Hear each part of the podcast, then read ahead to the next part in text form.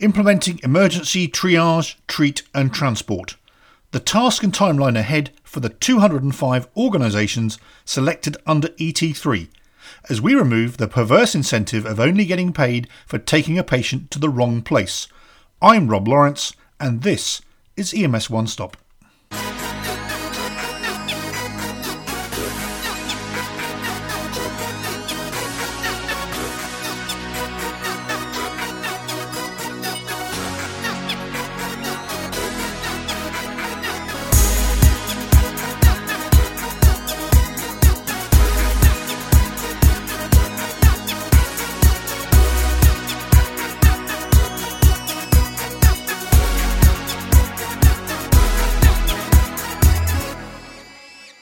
The long awaited ET3 announcement has been made, and it's something to call home about.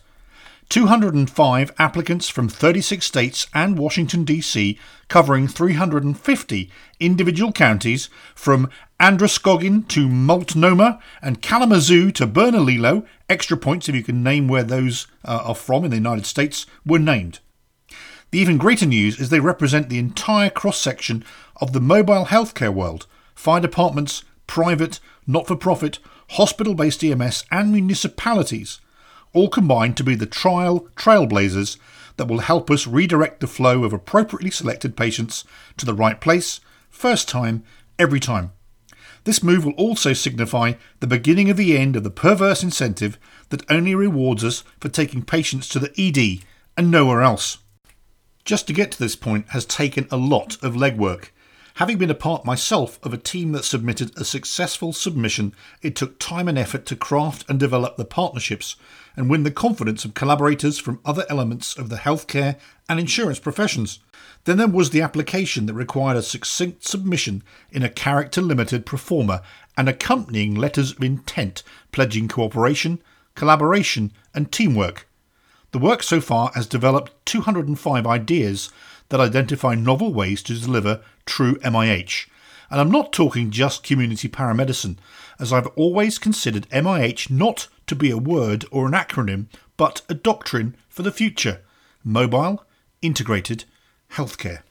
Successful ET3 plans have all identified how they will conduct corporate and clinical governance, the criteria of who will be treated and who will be transported, whether that takes place on the phone or in person.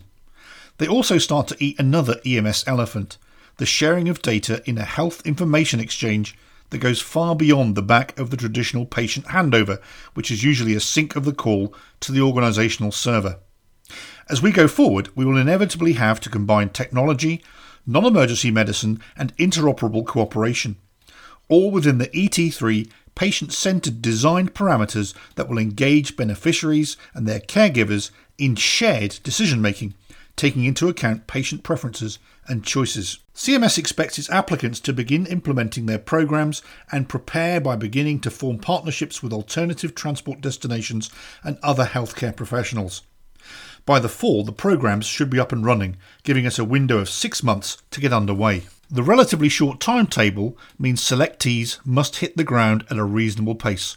One hopes that having gone through the formation of partnerships and the actual submission over four months ago, plans and planning have continued, and we will now see a flurry of activity as programs get underway. High up on the to do list is the requirement to inform and educate patients about the future and different interventions that will occur at the time and scene of a response. In fact, under ET3, the response may not even involve a visit to the patient at all and conclude with a hear and treat or treat in place solution from a telehealth provider. This departs from the patient understood norm and will require strong and persistent publicity in the opening months. So, what now? To identify the immediate and recommended next steps, I turned to the acknowledged thought leader of all things MIH and president of NAEMT, Matt Zavadsky. Matt, as we know, is the Chief Strategic Integration Officer for MedStar Mobile Healthcare in Fort Worth, Texas.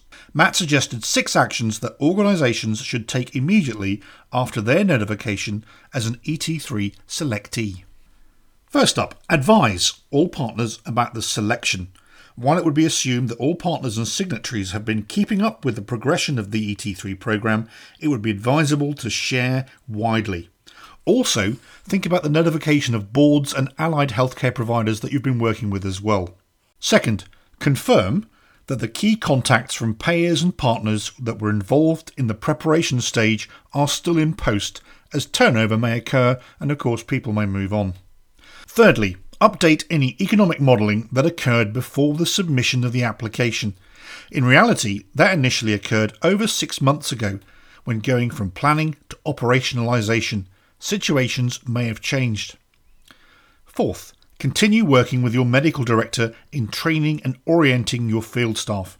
It's likely that field staff will need to be educated on payer types, traditionally, something they've not had to consider before, and alternative dispositions based on payer classification. Next up, determine what documentation requirements are required for your partners, regulatory agencies, and quality assurance. Pay particular attention to those around video capture and retention. Finally, Matt advises that you check required documentation. It's possible that as part of the participation agreement, CMS may require specific language in agreements with qualified health practitioners and clinics. In any case, start the discussion with partners about what they will need in a subcontract. It's excellent news that the announcement has been made and the countdown clock to implementation has begun. We will all watch closely as this unfolds, and I'm sure the looming conference season will have presentations and updates as we go. This is the first step in a great journey, but one that will take a few years to play out as the 205 agencies have to implement, deliver, and report out.